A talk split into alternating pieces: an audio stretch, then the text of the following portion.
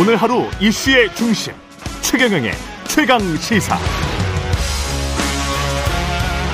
네, 유승민 전 의원과 최근 정치 현안에 대해서 자세한 이야기 나눠보겠습니다. 스튜디오에 나오셨습니다. 안녕하세요. 예, 안녕하세요. 유승민입니다. 예, 지난 26일에 국토위 현안 질의가 아주 뜨거웠는데 서울 양평 고속도로 네. 좀 보셨습니까? 예, 봤습니다. 예, 뭐가 뭐 핵심 논란이든가요?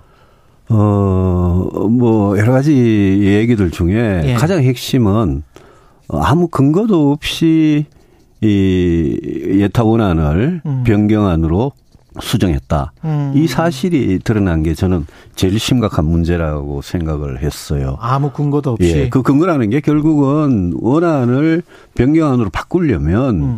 그 논리적인 합리적인 근거를 제시해 놓고 바꿔야 되는데 그렇죠. 그게 경제성 분석이거든요. 그렇죠. 그 타당성 본타라고 하는 타당성 조사에 경제성 분석을 해서 비시를 해보니까 아 예타보다 이 안이 낫더라 이렇게 음. 해서 안을 바꿔야 되는데 예. 그거 없이 이 변경안이라는 걸 불쑥 내놓은 거예요. 그리고 국토부나 용역회사가 네. 변경안이 더 낫다고 그냥 일방적으로 말로만 주장하는데 아무런 근거가 없어요. 아. 그게 드러난 게 저는 제일 심각한 문제라고 생각을 합니다. 이 문제가 원래 아니 그 왜 대통령 처가땅에 있는 그쪽 강상면 쪽으로 노선을 옮겼느냐 이거였는데 누가 왜 옮겼느냐가 문제인데 그 그렇죠. 왜라는 질문에 대해서 근거가 전혀 없는 게 드러나 드러난 거죠.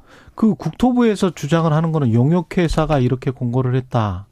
용역회사가 용역을 시작한 지 뭐 불과 얼마 안 돼 가지고 착수 보고라는 걸 했는데 예, 착수 그게 보고? 지난해 5월이에요. 예. 착수 보고라는 걸 했는데 착수 보고에서 바로 그 변경안을 제시를 하거든요. 음. 그 용역회사가 아무 비시 근거도 없이 그래 한 게 지난 1년 동안 그 이 이 편익 비용 비용 분석, 경제성 분석이라는 그게 없었어요. 아. 그 없었던 게 그냥 이번에 다 드러난 거예요. 그래서 이제까지 국토부나 용역회사가 이 안이 더 낫다라고 이야기하고 원희룡 장관이 뭐 유튜브 일타 강의를 하면서 이게 더 낫다고 주장한 게 전부 다 아, 근거가 아무도 없이 아무것도 없이 저런 말을 했구나. 이 사실이 드러난 거죠. 그러면 심각한 문제 아닙니까? 그럴 수 있습니까? KDI에서 에타를 했는데 영역회사에 갑자기 이렇게 변경안이 나오는 사례가 있었습니까? 그, 이, 예타를 한 노선이. 예. 마지막 타당성 조사에 가서 수정될 수는 있어요. 예. 수정될 수는 있는데 타당... 수정되려면 예. 그게 뭐 시점 종점을 바꾸든 노선을 약간 틀든 이 수정될 수는 있는데 수정하려면 그러면 근거가 있어야죠. 음. 그래서 그 근거 없이 했다는 거는 제가 보기에는 국토부가 아주 심각한 잘못을 한 것 같고 저는 국정조사를 한다면 모든 포커스가 거기에 맞춰져야 된다고 생각합니다. 의원님은 왜 갑자기 그런 일이 일어났다고 지금 추정을 하세요? 저도 모르겠어요. 예. 예 저도 모르겠는 게 그게 뭐 특혜하고 관련이 있는 건지 없는 건지 모르겠는데 그런 거는 조사를 해봐야 되겠죠. 조사를 해봐야 된다. 예. 근데 너무나 이상한 일이에요. 예. 왜 아무도 근거도 없이 국토부나 용역회사가 이 안이 더 낫습니다라고 음. 주장했는지 그 부분을 앞으로 밝혀야 될 것 같아요. 어쩔 수 없이 그게 국정조사는 규명의 핵심이 될 것 같아요. 어쩔 수 없이 국정조사는 해야 된다. 저는 지금. 국정조사 해야 한다고 봅니다. 왜냐하면 예. 어 정부나 국토부나 국민의힘이나 정부 여당이 전부 다 아, 이게 아무 의혹이 없었다라고 스스로 주장하고 있잖아요. 예. 그러면 의혹이 없는 걸 밝히려면 민주당이 요구하는 국정조사를 깨끗하게 받고, 그리고 국정조사에서 모든 증인 참고인 다 채택해 가지고 예. 누가 왜 아무 근거도 없이 이 안을 바꿨느냐. 음. 이거 우리 조사해 보자. 어, 국민 앞에 모든 의혹을 진실대로 다 밝히자. 예. 그게 응하지 않을 이유가 없죠. 음. 원희룡 국토부 장관은 일단 뭐 백자 선언했다가 지금 노선 검증위원회를 구성을 해서 사업을 재개하자 이쪽으로 바꿨는데 뭔가 스탠스를 이건 왜 그렇다고 보세요? 계속 장관이 오락가락 하는데 예. 노선 검증위원회라는 거를 국회에서 여야가 예. 정치권에서 여야가 노선검증위원회를 구성한다는 거는 저는 꼼수라고 생각합니다. 어. 왜냐하면요, 이거는 뭐 자꾸 저는 기본적으로 국회가 할 일하고 행정부가 할 일을 계속 구분해야 한다고 생각합니다. 예. 이 노선을 결정을 하고 뭐 또 근거를 가지고 수정하고 하는 거는 국토부 행정부가 할 일이에요. 예. 국회는 뭘 하느냐? 국회는 그게 정말 정당한 근거를 갖고 그렇게 국책 사업이 이루어지는지 감시하고 견제하는 게 국회 역할입니다. 그 생각해 보세요. 정치권에서 여야 뭐 동수로 하든 의석 배분으로 하든 노선 검증위원회를 구성해 놓으면 그 사람 들이 음. 국회가 물론 여야가 뭐 자기들이 생각하는 전문가를 파견해 가지고 네. 노선 검증위원회를 구성한다고 한 그게 싸움밖에 더 되겠습니까? 음. 그래서 노선을 정하는 거는 이건 행정부가 책임지고 할 일이고 행정부의 권한이에요. 근데 그거를 갖고 윤희룡 장관이 노선 검증위원회를 하자는 거는 교묘하게 비틀어 가지고 국회가 할 거하고 행정부 할 거를 섞어 버리는 거예요. 음. 그래서 제가 이거는 이거는 꼼수다. 예. 이거는 나중에 책임을 아, 같이 했지 않느냐라고 주장하려고 하는 거다. 아. 그런 생각이 드는 거죠. 지금 뭐 그 행정부가 그대로 일을 처리해서 뭐 변경 안대로 한다면 강상면대로 한다면 직권 남용의 혐의가 나중에라도 있을 수가 있는 겁니까? 근거 없이 하면 예. 나중에 문제가 되겠죠. 그래서 그 저는 원장관이 예. 아, 저는 이 문제의 해법이 저는 원칙을 두 가지로 지금 세울 필요가 있다고 생각합니다. 하나는 양평 고속도로는 예탈 통과한 국책 사업이기 때문에 그대로 추진한다라는 원칙 하나. 예. 두 번째는 의혹이 제기됐고 그 의혹이 합리적인 의심이기 때문에 의혹에 대해서는 철저하게 규명한다라는 원칙 하나. 음. 이두 가지 원칙을 가지고 그러면 첫 번째 재추진한다라는 어떻게 추진할 거냐. 예. 이미 국토부가 용역을 준 그 민간 용역 회사라는 거는 그거는 동해라는 거하고 뭐 경동이라는 예, 예. 그 회사들은 착수 보고 때부터 근거도 없이 변경안을 제시했기 때문에 신뢰를 잃었어요. 예. 그래서 국가재정법에 이럴 음. 경우에 어떻게 하느냐가 나와 있습니다. 그게 제가 누차 강조한 타당성 재조사라는 겁니다. 어. 국회가 의결을 하면 국토부 장관이 아니라 기획재정부 장관이 타당성 재조사를 해서 국회 보고하도록 돼 있고 국회는 그걸 감시하면 되는 겁니다. 타당성 재조사를 음. 공신력 있는 기관, 예컨대 KDI든 예. 뭐 국토연구원이든 예. 이런 공신력 있는 기관에 타당성 재조사를 맡겨서 이걸 추진을 지금부터 하는 겁니다. 아. 지금 하고 있는 타당성 조사는 저는 더 이상 진행하면 안 된다고 생각합니다. 예. 왜냐 신뢰가 없기 때문에요. 음. 그러면 두 번째 진상 규명은 어떻게 하느냐? 예. 그건 국정조사를 밝히면 되죠. 이거를 선후 관계를 혼돈할 예. 필요도 없어요. 국정조사는 그대로 하되 예. 이 노선을 추진하는 거는 타당성 재조사를 해서 계속 사업이 굴러가도록 하면 되는 겁니다. 그렇군요. 같이 가는 거네요. 그냥 저는 같이 갈 필요가 있다고 생각합니다. 예. 원장관이 이렇게 하는 게 원장관의 어떤 자율적인 판단입니까? 아니면은 어떤 다른 정치적인 배경이 있는 걸까요? 말이 몇 번 바뀌잖아요. 예. 뭐 처음에는 완전히 백지화 했다가 지금은 또 뭐 어제 보니까 예, 뭐 수혜자인 양평 군민이 원하면 뭐 예. 양평 서울 양평 고속도로는 양평 군민이 뭐 12만인가 그런데 서울 양평 고속도로를 만들어 놓으면 그건 양평 군민만 수혜자가 아니죠. 그렇죠. 서울 시민들이 얼마나 많고 경기도민들이 얼마나 많고 그렇죠. 강원도민들도 있고 그렇지 않습니까? 그렇죠. 네. 그래서 무슨 뭐 양평 군민들 의사를 물어보고 여론조사를 하고 이런 건 전부 다 말이 안 되는 이야기입니다. 음. 그래서 타당성 재조사를 하시라 원장관께서 이걸 음. 가지고 자꾸 정치적으로 싸우려 그러는데 원장관이 지금 입장은 민주당이 사과 안 하고 민주당의 뭐 정치적 오물, 오물이라는 건 국토부가 오물을 뿌린 거죠. 음. 정치적 오물을 치우지 않으면 어쩌고 날파리 선동이다, 가짜 뉴스다 자꾸 이러는데 계속 원장관이 저런 식으로 나오시면 음. 저는 대통령께서 장관을 경질을 하더라도 예. 이거는 제대로 추진할 필요가 있다. 아. 그런 생각이죠. 근데 대통령실이 이것과 관련해서는 입을 다물고 있는 게 정의당에서는 아예 그냥 그러면 토지 백지 신탁을 하든지 뭐 토지 백지 신탁 좋습니다. 예. 예. 이재명 대표도 공약했고요. 예. 원희룡 장관도 평소에 소신이 토지 신탁이에요. 예. 백지 신탁이에요.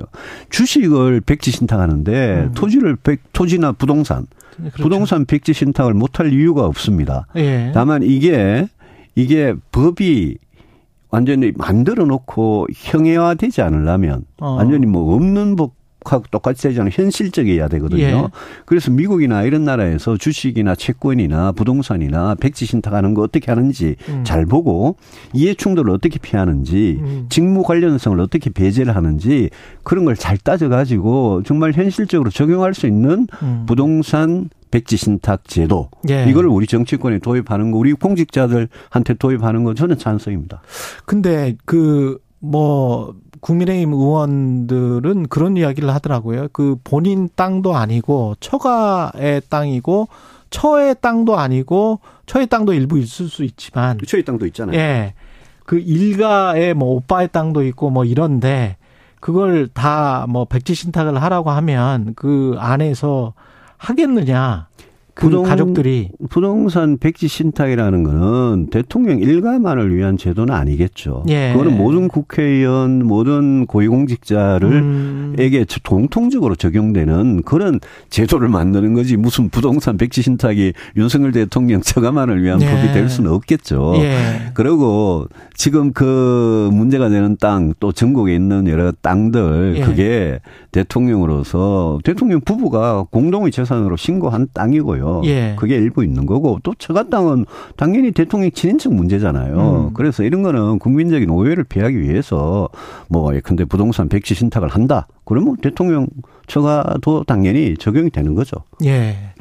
그리고 그 장모의 법정 구속도 있었고 그 풍수지리가 관상가 백재권 씨가 관저 선정 과정에서 이제 방문을 했다는 거는 이미 확인이 됐고요. 예. 이것과 관련해서도 이제 대통령실은 별다른 입장을 안 내놨단 말이죠. 이 상황은 그냥 유야무야 넘어갈 수 있는 상황입니다. 저는 저 네. 대통령 장모가 징역형의 법정 구속까지 되고 네. 그 죄질이 굉장히 안 좋고 인정하지도 반성하지도 않는 이 문제에 대해서는 이 대통령께서 대선 과정에서 틀린 이야기를 했거든요. 음. 장모는 그냥 사기당한 피해자다. 예. 장모가 남한테 피해 준 적 없다 이렇게 이야기를 했지 않습니까? 예. 그 대선 과정에서 그 여러 번 나왔던 이야기입니다. 음. 그 문제가 그래서 뭐 요즘 이야기하는 처가 리스크라는 게 전부 다 그 일부 아니겠습니까? 그렇죠. 예. 그래서 저는 이 문제에 대해서는 대통령께서 어 너무 막 뭐랄까요 이 선택적인 침묵을 하고 계세요. 자기한 음. 불리하거나 잘못한 문제에 대해서는 국민 앞에 떳떳하게 나서가지고 이야기를 못 하고. 음. 선택적인 침묵을 하고 입을 꾹 닫고 계시는데 이런 문제는 좀 국민들한테 정말 면목 없다. 대선 과정에서 나도 몰랐다. 그렇지만 결과적으로 이런 불법이 드러났으니까 국민들께 정말 죄송하게 생각한다. 앞으로는 대통령 친인척과 관련된 이런 불법이나 부패는 정말 성역 없이 절대 없도록 하고 성역 없이 수사받도록 하겠다. 음. 법의 뭐 처단을 받도록 하겠다. 이런 정도의 이야기는 해야 되는 거 아니냐. 예.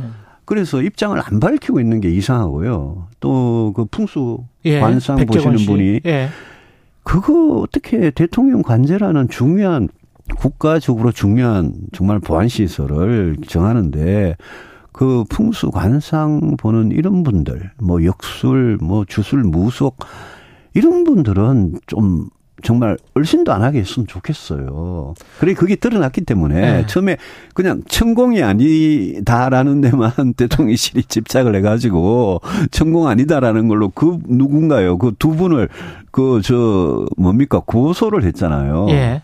그죠? 우승찬 대, 전 대변인. 예, 예. 예. 국방부 전 대변인하고 예. 또전 국회의원 예. 한 분하고 두 분을 고, 고소를 했잖아요. 이거는 대통령실이. 예. 근데 나중에 드러난 거 보니까 풍수 관상하는 사람이 거기 있었단 말이에요. 음. 그러니까 그 고소한 거 자체도 좀 너무 어이가 없었던 거죠. 알고 고소한 거 아니에요. 예. 그래서 저는 이런 문제에 대해서 좀 대통령실이 아 모든 거를 좀 공명정대하게 좀 투명하게 하겠다라는 그런 계기로 삼았으면 좋겠고 저 차제에 음. 저는 늘 왜 특별감찰관 안 하냐. 특별감찰관. 박근혜 예. 정부 말기에 특별감찰관이 박근혜 정부 때 있다가 그 이석수 특별감찰관이 그만두고 아. 그 이후에 박근혜 정부 말기 문재인 정부 5년 윤석열 정부 지금은 2년째 되는데 그랬네요. 법에 있는 특별감찰관을 계속 임명을 안 하는 거예요. 대통령이. 예. 문재인 대통령도 할 말 하나도 없고요. 음. 윤석열 대통령 마찬가지고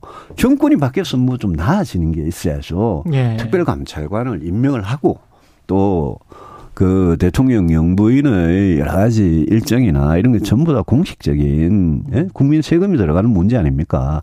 그러면 제2부속실을 설치를 하고 해서 모든 거를 투명하게 하고 대통령 친인척들도 대통령실이 근무하는 직원들도 특별감찰관의 감찰을 항시 받는 그런 체제로 가야죠. 그 아까 백종원 씨 관련해서는 그렇게 주장하시는 분들도 있더라고요. 그러니까 2003년에 신행정수도 건설 추진할 때 자문위원 중에 풍수 전문가도 있었다. 여당 정부 때 예. 신행정 수도 그게 그거 아닙니까? 세종시 아닙니까? 예. 행복도시 아니 세종시 하면서 그 당시 20년 전이에요. 예. 노무현 정부 때 풍수 뭐 하는 사람이 거기에 음, 들어간 것도 있었다. 아 그것도 웃기는 얘기죠. 음. 그것도 잘못된 얘기죠. 그 20년 전에 잘못된 얘기를 가지고 노무현 정부 때서 했으니까 지금 해도 된다라고 하는 거는 음. 그럴 거면 정권을 왜 교체합니까? 예. 다른 이야기 해보겠습니다. 서희초등학교 그 교사, 예. 예. 이거는 좀 구제적인 일탈적인 문제는 아닌 것 같더라고요. 예. 예. 제 참, 참 가슴 아픈 일이고요. 예. 무엇보다도 젊은 교사의 이 안타까운 주, 죽음. 이거를 지금 정치권에서 일단 정치적으로 악용하는 일은 좀 없었으면 좋겠어요. 음. 그래서 이 문제 관한하는 여야가 진짜 서로 진영 논리에 빠져가지고 서로를 공격하는 그런 수단으로 삼지 악용하지 말고 예. 아, 정말 무슨 일이 우리 교실에서 우리 학교에서 도대체 어떤 일이 있었길래 음. 이런 이런 비극이 발생하느냐. 여기에서 출발을 해서 지금 아동학대법을 개정하자. 예. 아동학대법에 교원들의 교사 선생님들의 정당한 교육 지도까지도 아동학대라고 볼 수 있는 그런 불합리한 조항이 있으면 그걸 개정하자는 거는 엊그제 보니까 교육부 장관이나 또 서울시 교육감이나 뭐 보수 진보 가릴 것 없이 다 동의하더라고요. 그렇죠. 네. 좋아요. 지금 문제가 남은 게 아동 인권 조례라는 건데요. 음. 학교에서 아동 인권 조례도 저는 거기에 교사의 정당한 교육 지도를 그거를 가지고 문제 삼는 아동 인권 조례는 저는 문제가 있다고 생각합니다. 그런데 조례라는 거는 우리가 법이 교육 기본법이 있고 초중등 교육법이 있고 조례라는 거는 각그 자치단체 교육청 단위에서 하는 거잖아요. 예. 또각 시 지방의회가 하는 거고요. 조례라는 거는 교육법과 시행령의 밑에 있는 거기 때문에 음. 이번에 아동학대법은 물론이고요. 교원의 책임과 권한에 관해서 저는 교육기본법이나 초등, 초중등 교육법, 거기에 교원의 지위와 그 지위와 관련된 거, 권한과 책임과 관련된 거를 좀 명료하게 하고 음. 거기에서 학교 일선의 어떤 교실에서 일어나는 게 정말 투명한 가이드라인에 따라서 정말 교사들의 인권이나 생존권이 이런 게 좀 보장이 확실하게 됐으면 좋겠습니다. 예. 그리고 이동관 방통위원장 후보자 지명과 관련해서도 좀 말씀을 해 주셔야 될 것 같은데요. 이게 지금 대, 뭐 야당 시민단체 뭐 특히 이제 언론 관련 협회들이 다 반대를 하고 있는데 네. 반대를 할 수밖에 없는 이유의 가장 큰 거는 학폭도 학폭이지만 그 학폭 논란 말고도 이명박 정부 때 언론 장악 관련된 문건들이 나왔고 거기에 예. 본인은 모르는 일이다라고 하고 있는데 문건이 있어서 예. 어떻게 보세요? 이걸 저는 뭐 네. 윤석열 대통령께서 음. 이동관이라는 그런 그분을 예. 굳이 방통위원장 임명하려는 거는 음. 지금 KBS, MBC, YTN 이런 뭐 공영방송, 공영방송. 특히 방송 전반을 저는 장악하기 위한 거라고 봅니다. 음. 근데요, 이게 정말 우리나라가 민주주의가 언론의 자유가 음. 우리 세상이 사회가 정말 이렇게 시간이 지나면서 정권이 바뀌고 이러면 뭔가 나아져야 되는데 네. 저는 그 점에서 제일 좀 안타까움이 있어요. 음. 무슨 말씀이냐면 어 과거 김대중 뭐 김대중 정권 이전에는 보수 정권이 계속 집권을 했으니까요. 언론이 뭐 장악을 당하고 지배를 당했어요. 음. 근데 김대중 노무현 정부 때나 문재인 정부 때또 공영방송 장악했습니다. 음. 했습니다. 그건 뭐 부인할 수 없어요.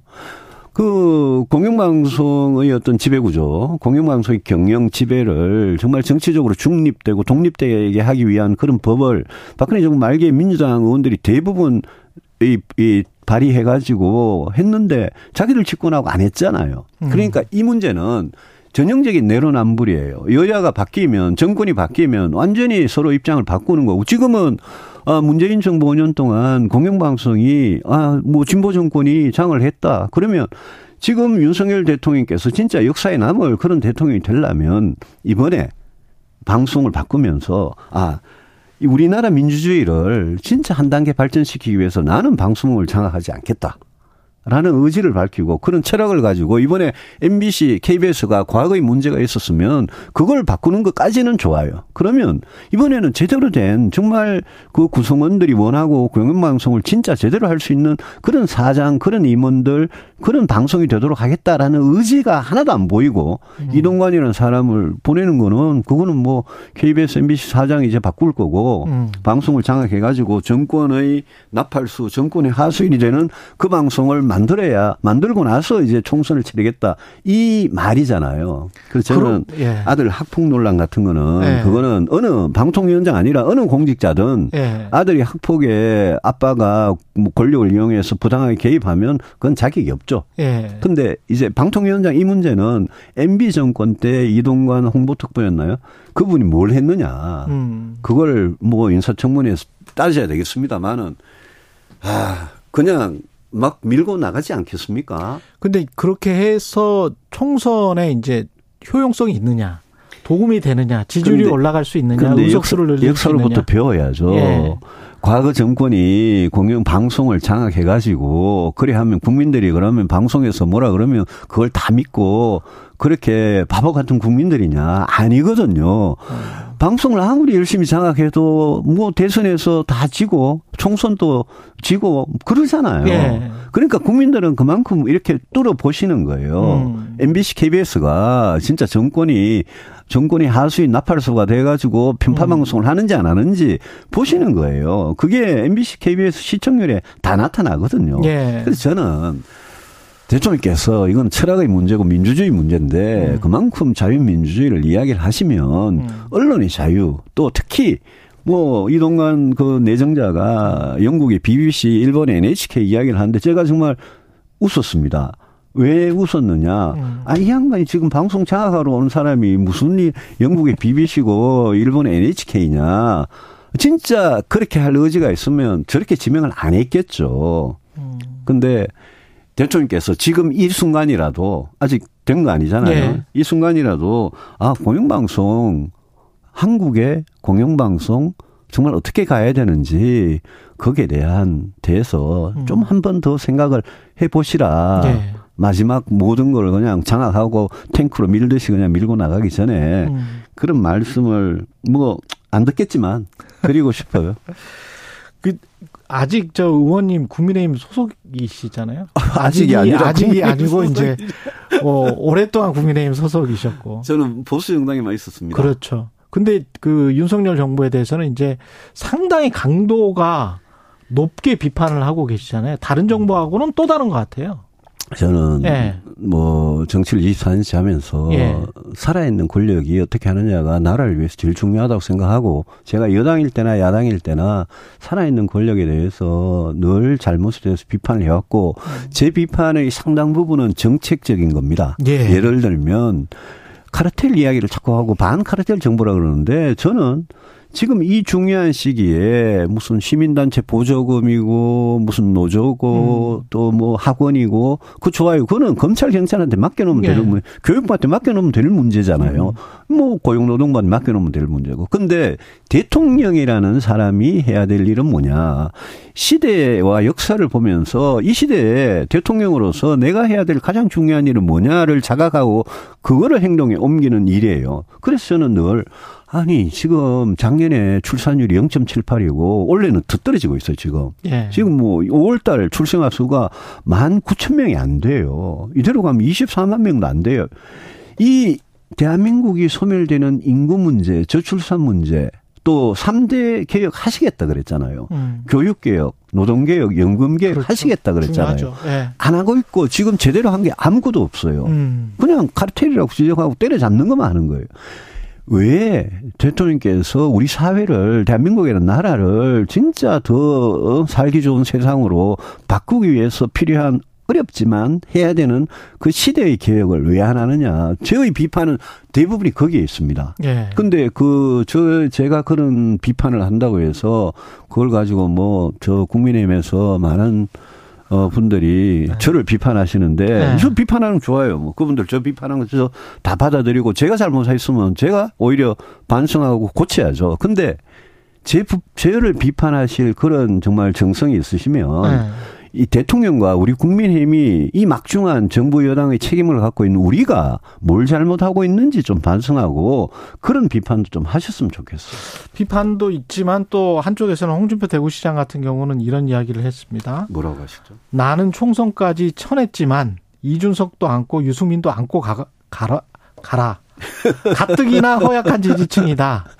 국민의힘 총선 승리를 하기 위해서는 유승민을 안고 가야 된다. 이렇게 이제 홍준표 시장은 지적을 한 건데. 아유, 그 양반에 대해서 제가 전혀 이야기를 안 하고 있었는데 네. 그걸 또 물으시네요. 네. 근데 그 양반은 홍 시장, 그, 네. 저, 경북 예천, 영주, 봉화 여기에서 수해가 나서 아, 정말 수많은 인명 피해가 나고 이러고 있는데 대구 시장이라는 분이 대구 음. 경북은 한 그거예요. 한 뿌리예요. 그렇죠. 네. 아니, 저도 뭐 고향이 경북 영주고 네. 외곽 안동이고 대구 가면 대부분 경북에서 다 농사 짓던 사람들이 대구 와가지고 학교 어. 다니고 다 한 뿌리예요. 근데 거기 대구 시장이 수해 때 그래 골프를 치놓고 얼마나 잘못했는지 입 다물고 반성하고 있어야지. 거기다가 무슨 예 자기는 뭐 이런 데다고 내가 기죽고 사과할 줄 아냐 그러다가 네. 뭐또 며칠 만에 꼬리를 내리고 그러다가 음. 또 억울한지 무슨 과하 과하 지역, 지역. 예. 과하 지역 예. 예. 한신 그뭐 가랭이 밑에 예, 예. 모욕감을 예. 그랬다가 또 뭐 몇 시간 만에 페북 글을 내리고 그러고 윤리위 뭐 평소에 수해 봉사 활동도 안 가시던 분이 갑자기 수해 봉사 활동을 제가 그분을 보면 음. 정치인으로서 우리 정치인의 신뢰성 이런 거는 일관성에서 나오는 거거든요. 예. 그분 말씀이 너무 오락가락 하세요. 정치적 음. 유불리에 따라서 음. 너무 오락가락 하시고 그분이 뭐 겉으로 되게 센 척 하는데 사실은 굉장히 약한 분이에요. 외유 내강이 아니고 외강. 뭐 내유 외강 같은 예, 그런 분이고 예. 강한 사람한테 약하고 예. 약한 사람한테 강하고 그래 제발 좀 아. 잘못하였으면 좀 그분이야말로 입국닷 예? 입국닷 예, 하시는 예. 게 맞는 거 아닌가 싶어요. 거기다 왜 저를 끌어들입니까? 예. 그, 언론에 아직도 관심은 의원님의 어떤 무소속 출마 또는 신당 창당 아마도 언론은 국민의힘 출마는 안 안 될 거라고 보는 것 같습니다. 어 뭐뭐 예. 뭐 제가 저는 뭐 제가 자유롭게 예. 어 정말 비판할 거는 비판하고 음. 제발 잘하시라고 여러 번 이야기를 했고 뭐 그런 네. 게 워낙 뭐 찍혀가지고 뭐 저한테 공천 주겠습니까? 그뭐 저는 뭐 공천을 구걸할 네. 생각도 전혀 없고요. 다만 다만 네. 이런 게 있습니다.